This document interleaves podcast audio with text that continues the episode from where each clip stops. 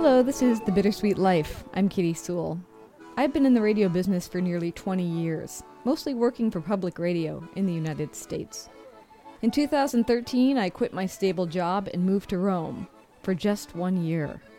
That's where this podcast begins. And if you're new, don't be afraid to start at the beginning.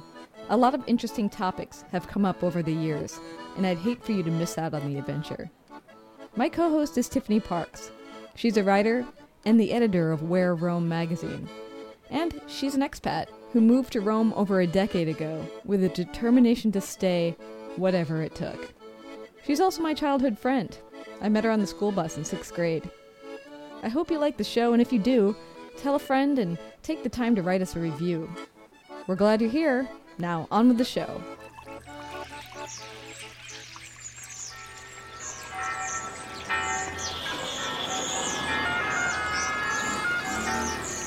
Welcome to Rome.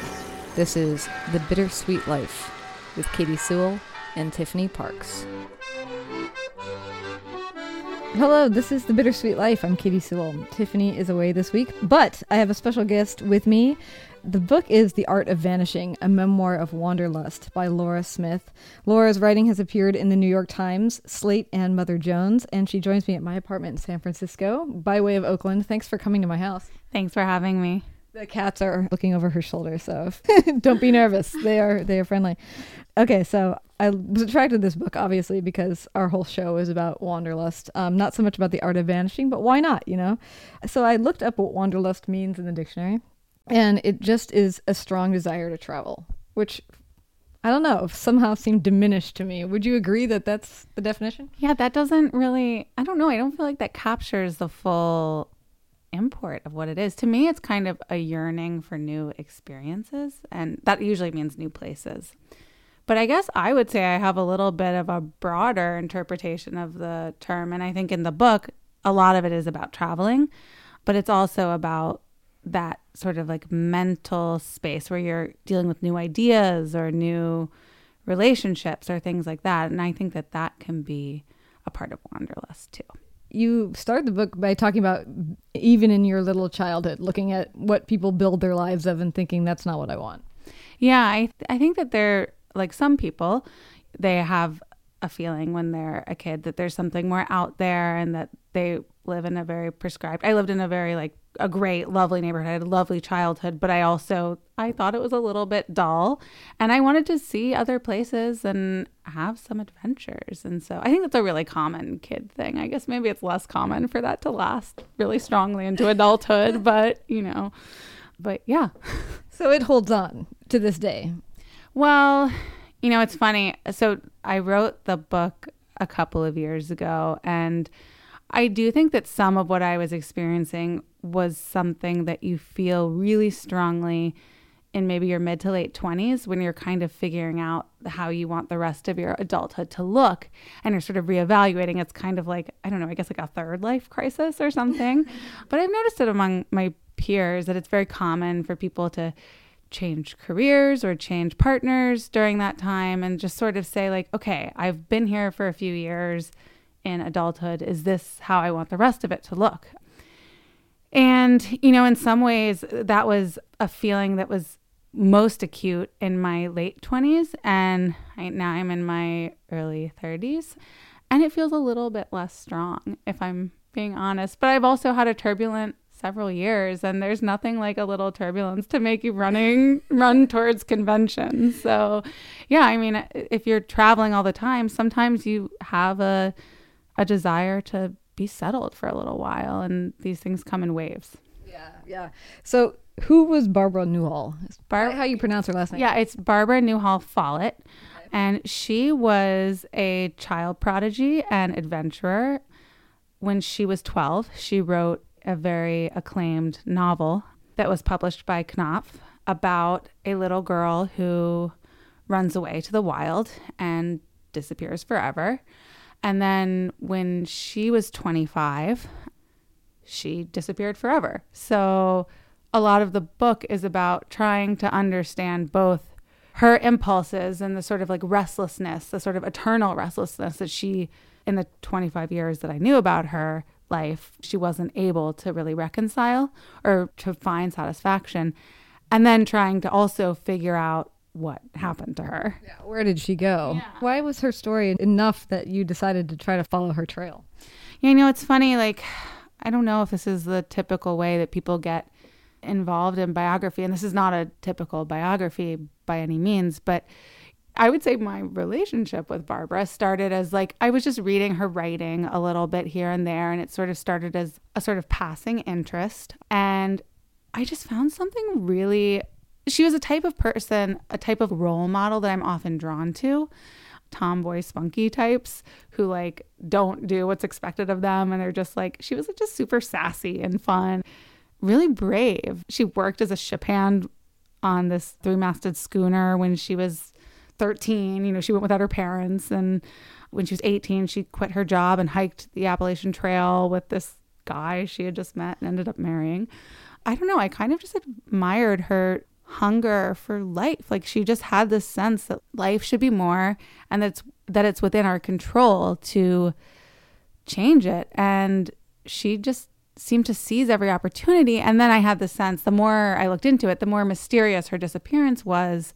And it became a question of did something tragic happen or did she seize control of her life and make herself over? Was there something in that boldness or that tomboyishness that you're attracted to because there's an absence of that in you or is it the opposite or somewhere in between? I mean i aspire to be like her but i also in spending a lot of time with her story. And I think that this probably happens with a lot of biography projects. You start to see the dark side as well.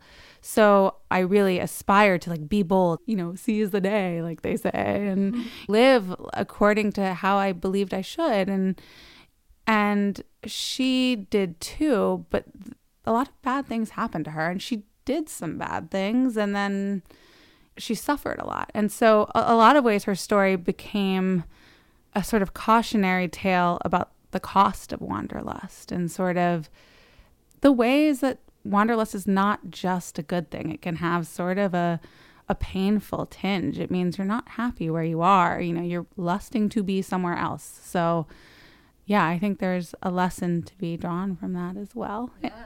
Can you give us an example of something bad that happens to her for this boldness? One of the things that kept recurring and this is small. There are a couple of different things. I mean, there was some selfishness. She would run away and not really consider that her mom was suffering, not think about her sister. It was often the people that she loved who paid the price for her absence. But for her, that was a family pattern. Her father, who she really admired, who was also very adventurous and really had a strong sense of wanderlust, he abandoned his family and he did it three times. So it wasn't just her family, it was each wife and child, and then he abandoned them all. And so there were a lot of ways where it seemed like wanderlust was their family curse. Right. This general feeling of being unsettled. You reminded me of something that you wrote in here. I wonder if I can find it. Oh, yeah. Can you read this? Yeah. Yes. I was interested in a different kind of vanishing, the kind where you disentangle yourself from your life and start fresh. People would miss you. You could miss them. You could live at a peaceful distance, loving them in a way that is simpler than the way you love someone you have to deal with in everyday life. That's the bane of my existence is that dog next door. he can't go outside without barking. Oh, God. you hadn't abandoned them, you were just gone. Mysterious rather than rejecting. Vanishing was a way to reclaim your life. That's like one of the things about leaving or traveling or you know who you leave behind. It's the question of who pays for your absence. Well you eventually after getting married you go abroad. Mm. was part of that getting at that notion or was that where you realized that that was what you were doing? Yes i definitely used travel as a way to run away. You know and the other thing that i didn't really say is that one of the darker moments was as I was sort of exploring Barbara's darker impulses and her father's darker impulses, I was seeing those same impulses in myself. After my husband and I got married, we left the country for a year. And I think it did feel like a rejection to our families because we just sort of dipped out on them. And I think that that isn't what travel has to be. Travel can also be about growth, and there's it's important to have distance. I think in close relationships as well, but I think in a lot of ways, traveling, at least in our case, became a way for us to like tell our families to be less in our business, but not actually have to say it. Instead of being like, stop making us come to dinner all the time and making us feel guilty when we don't come, instead of like really confronting or really navigating the realities of intimate relationships, we just left and we're like, sorry, we can't come to dinner. We're in Vietnam. So, yeah, I think it was a way to do what we wanted without actually having to explain what we were doing to the people we loved. Is Barbara acting selfishly? Must you explain what you were doing to your the people that you love? That's a good question. I mean, I think it depends on every relationship and what about for you? For me. Yeah, I mean, I do think that we owe the people we love and who love us explanations and we owe them honesty and and in order to have a more robust relationship, the healthier relationships are the ones where you explain what you're thinking and feeling and maybe what you need. And Barbara not extravagant. She had a lot of um, very dramatic ways of telling people what she needed, like just like fleeing into the night. But you know, that's a question that I grapple with too, especially with her father. It seemed like he lacked a lot of self awareness. It was like he kept getting involved in family life, but family life clearly wasn't for him. There are certain points when I was reading his letters where I just wanted to shake him and just be like, You're not a family man. Why do you keep entangling these people and promising them things?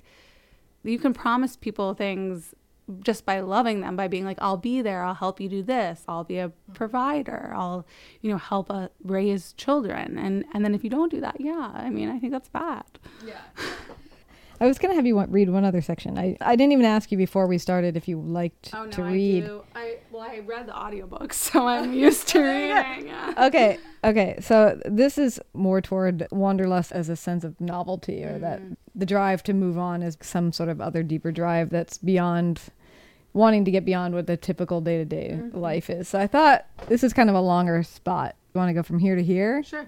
All right. Every time I started a new movie, bought something, or went out to dinner, I had the sense that these diversions were hollow, that I was just filling the time until the end of something, and that something was my life.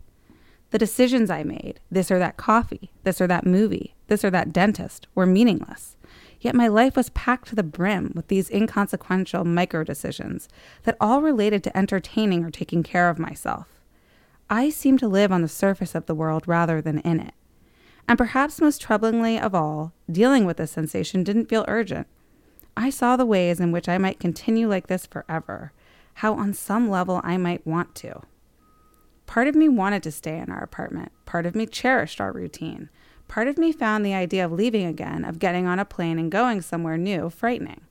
I had traveled all over the world, lived on three continents, and foreign places still conjured the specter of danger machetes at night, rusty nails, the covetous eyes of thieves, humid hospital rooms, and mosquito netting. Part of me preferred our neighborhood and our routine because those things were safe. But I didn't like that part of myself. Occasionally, I had a daydream about having a conversation with an elderly me in the daydream, old me is propped up on pillows on her deathbed, a white comforter draped over her lap. Her hair is long and white, arranged in a bun on the top of her head. She points her gnarled old lady finger at me. You weren't brave enough, she says with withering finality. You got one chance and you blew it. Her words and dismissive demeanor sting. She is right. I am scared and awfully tempted to pursue only comfort. I considered the idea that I was at another turning point, that now my life was operating on a fairly predictable cycle in which every couple of years I was faced with a decision stay or go. I could ignore the itch for something new, continue with things the way they were, or I could make a drastic change. The possible lives that would result from those two options were very different, and this excited and scared me. It excited me because at nearly 30, the facts of my life were still malleable. It scared me, perhaps, for the very same reason you're getting at this internal thing where you're saying, I kind of like what my life is, but I feel like I still need to go do this thing. Mm. Almost in the sense that you you do and you don't want to do it. And I don't know how you can explain that tug of what you feel is you're comfortable doing and that desire that you should be doing something else. Do you know what I mean? Yeah, I do. And I think that, well, I think that there are a couple of things at play there. I mean, on the one hand, I think it's really important for growth, emotional and intellectual growth, to not be satisfied just repeating the same things, but to be pursuing new experiences. But then there's also this feeling, especially when you're young, like before you have kids, people tell you, they're like, do these things now, do these things now. And then there's this looming specter of this dark time where like suddenly everything becomes really stale and vanilla and everything ends. And for me, that was pretty terrifying. Like this idea that I would be growing and evolving and working with the world and like really engaged in my community or in, in other communities. And that was so exciting. And then it would just end. and and that created this urgency, especially as I approached 30. I was like, oh, is that time coming? Is that time coming? And should I do something? Is there something I should be doing right now? I think in some ways it's a good impulse and it's also like just live your life. Just relax, you know? well, it's also as if when you hit 30, you'll somehow lose the agency which you know that you have. Exactly. Yeah. And some level that's real. You do get tied down. If you like have kids or a house, you can't just drop everything and leave it. It's it, it gets harder to be light on your feet boy and then and then you also get at this notion that in normal average daily life like if you do put down roots or you do have children or you do have a house that all we humans are doing are figuring out ways to entertain ourselves and to keep our teeth healthy. Right right. That's a very dark vision that i had. Uh, so now i'm at like a very stable i've been living in oakland for more than a year and a half i guess which is one of the longer times I've spent living somewhere, and I'm really seeing the benefit of staying because it's not just like you find your dentist and you know you mm-hmm. like go to the movies, but you also make lasting connections and I've been seeing over the last couple years the value of setting down roots and seeing how some of my more transient times were a little bit unmooring in ways that I didn't really realize. You know, I was not so much as a part of a community as observing someone else's community. And now I'm trying to be more involved in a place. I mean, it's also a little scary too sometimes, but. That's a feeling I've been having a lot lately, actually, because I've been traveling so much that you do sort of feel like a ghost on the outside of the world, that the world is engaging and you are watching them engage. That's exactly right. That's often the feeling of traveling, and it can be so exciting at first. And then there are moments where you're like, let me in. I need to know somebody. yeah, yeah. And, and really amazing things can happen. Like, I have really like tightened a lot of friendships and reconnected with a lot of family since being back. And that's been amazing, you know, and that's a growing experience too. Hmm. Would you say in that circumstance that the need for wanderlust has diminished in you? Yeah, I think it's calmer now. But occasionally I get weird pangs. Like I was sitting at work at my desk the other day, and I have a job right now that I really love at a history magazine called Timeline, but I just had a pang for a second to go to this town that I lived in in Mexico, and I just had this really strong urge to be there. And then I had a really strong urge to be in places that I hadn't been, a desire for the unknown. So I do still get these feelings, but I think some of that incessant yearning has kind of calmed down. And is that that yearning also just a desire for a sense of wonder or novelty? Or? Yeah, I think actually wonder is I think a really good way to describe it. It's just like it's one of the best feelings when you're just noticing like all the details around you and you're kind of like marveling at them. And that can be a feeling that's hard to create in your everyday routinized life. Yeah.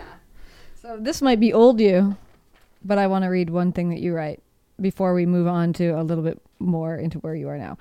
On the show, we talk a lot about whether or not, if you feel like you don't belong somewhere, if you could wander enough to find the place where all of a sudden it clicks and you say, oh, this is the place where I can be the most me.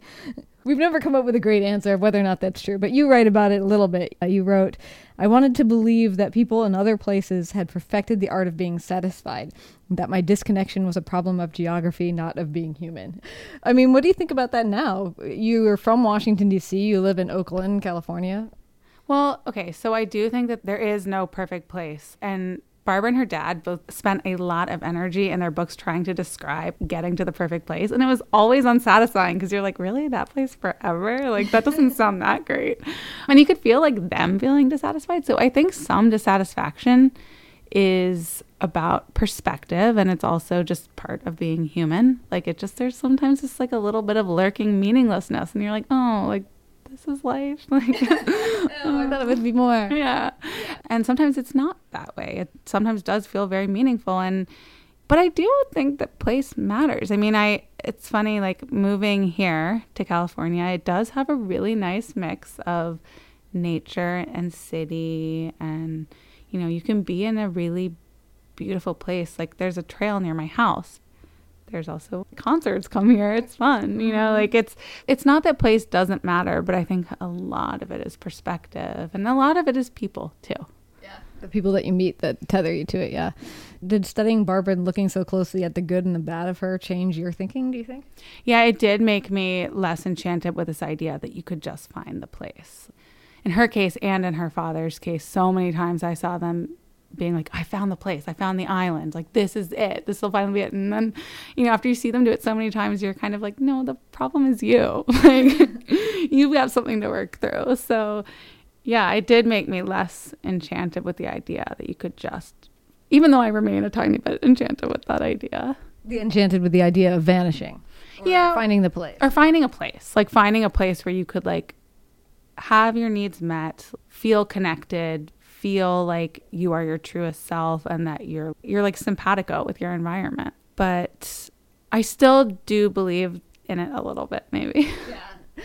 Why are we attracted to stories about people disappearing, completely vanishing? Do you ever read Post Secret? Yeah. Yeah, so it's like this online thing where people send their postcards in that tell the secret that they won't share with anyone else. And the most chilling ones are always, for me, the ones that deal with vanishing. I don't read it all the time, but I remember when it was first a project, there was one that has a drawing of the Twin Towers burning down, and it just said, Everybody who knew me thinks I'm dead. And that one was so chilling. And then this, just in recent weeks, there was another one that said, You think I'm dead. It's for the best, but I am so sorry.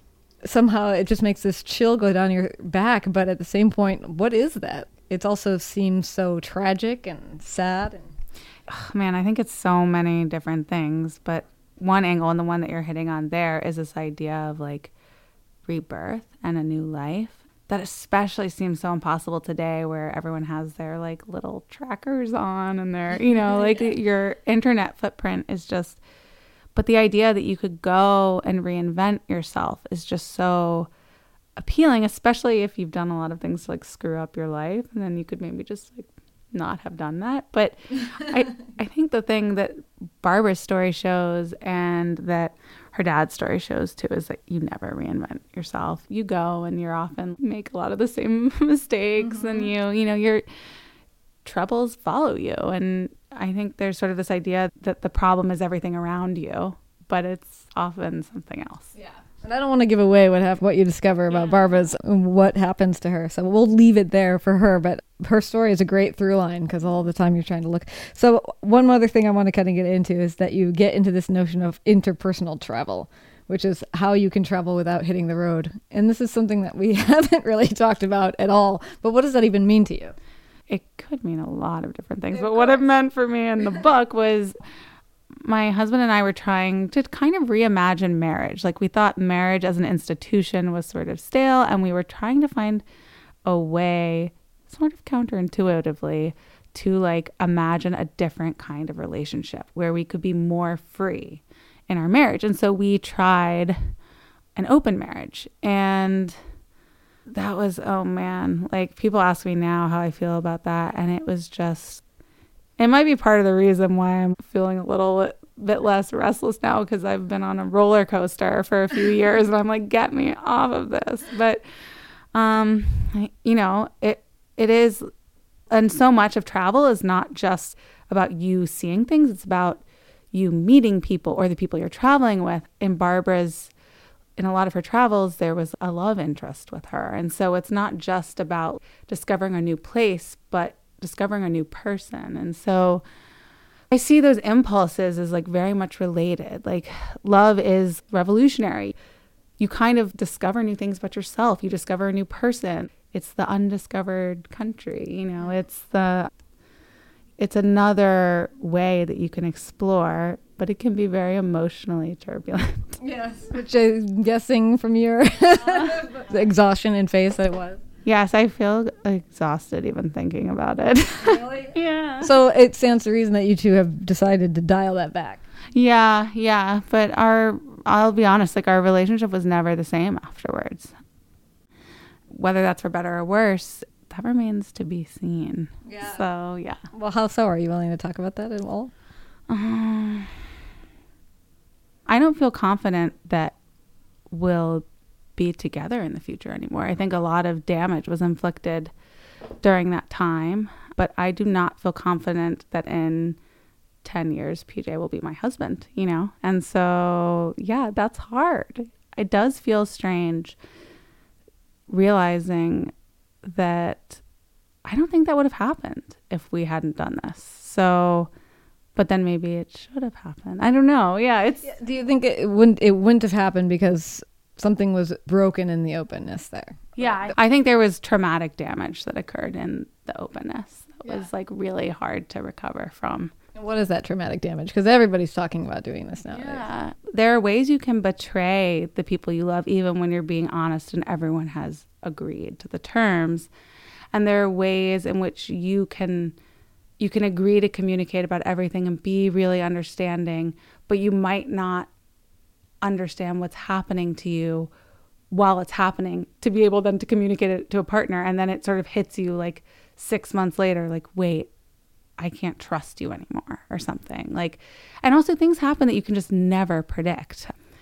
The brain on love is like one of the most like unruly things. And so you're choosing to enter into that situation. And that can be really fulfilling. Like a lot of people find that really fulfilling and they find the multiple relationships of it really fulfilling. I think PJ and I never found a way to maintain our closeness while becoming close with other people too.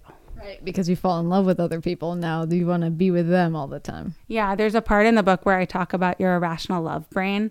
It just wants what it wants. And there is like no reasoning with it. Like you can be like, every fact in your life can be like, don't do that thing. And you're just like, I just want like five more minutes with that person. And it's so hard. And the mental acrobatics, like the ways that you can deceive yourself, the world just runs on human denial. Like it's unbelievable the things that you can like tell yourself and realize in retrospect, I was lying to myself the sort of energy and the constant analysis that you have to do to make sure that what you're doing in the moment is in keeping with your long term ideology is just so hard to navigate.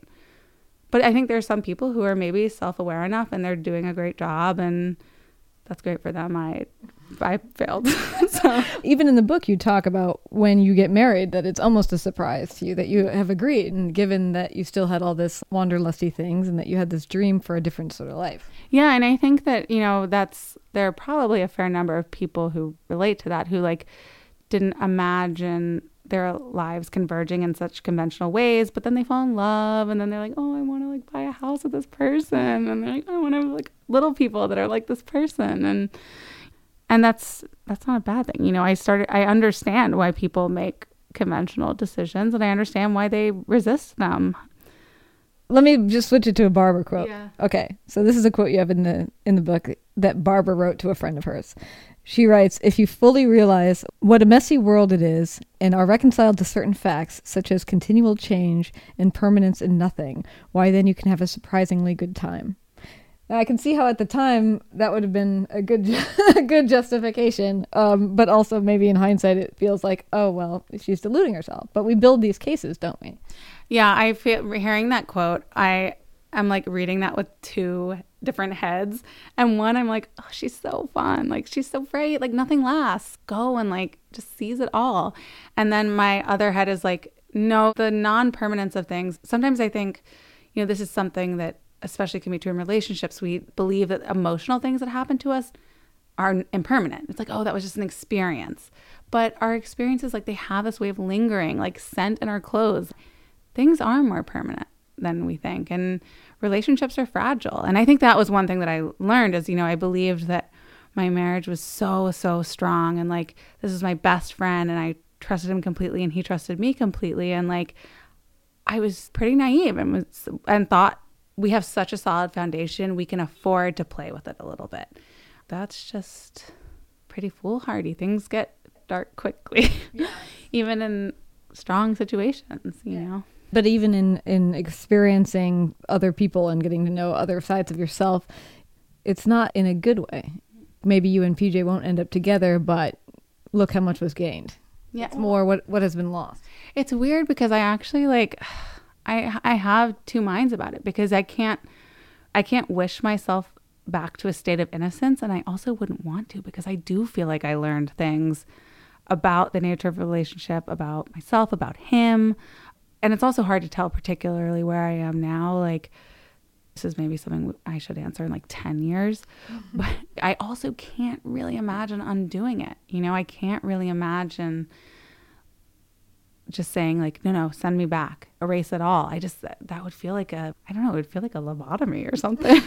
So it's not so much that you failed it's just that it had a different outcome than you thought. It did it did. And you know and there's no way to know which life is the better life and which outcome is the true shape of my life. That's the sort of haunting thing. You can't it just kind of happens and you just keep going. Yeah so, well, as a result of all this and your book coming out, and then these questions, where are you now?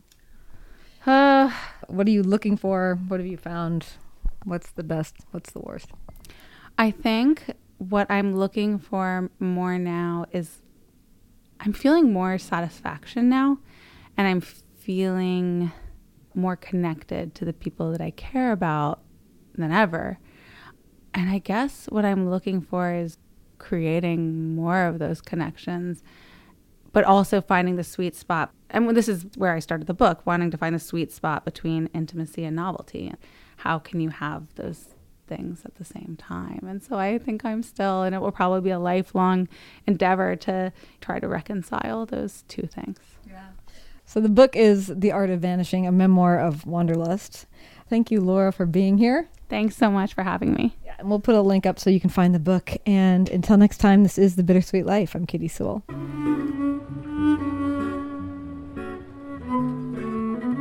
If you love the show, please support it. You can choose to donate to the show. Listeners like you who donate have kept this show alive for the last four years. We can't do it without you.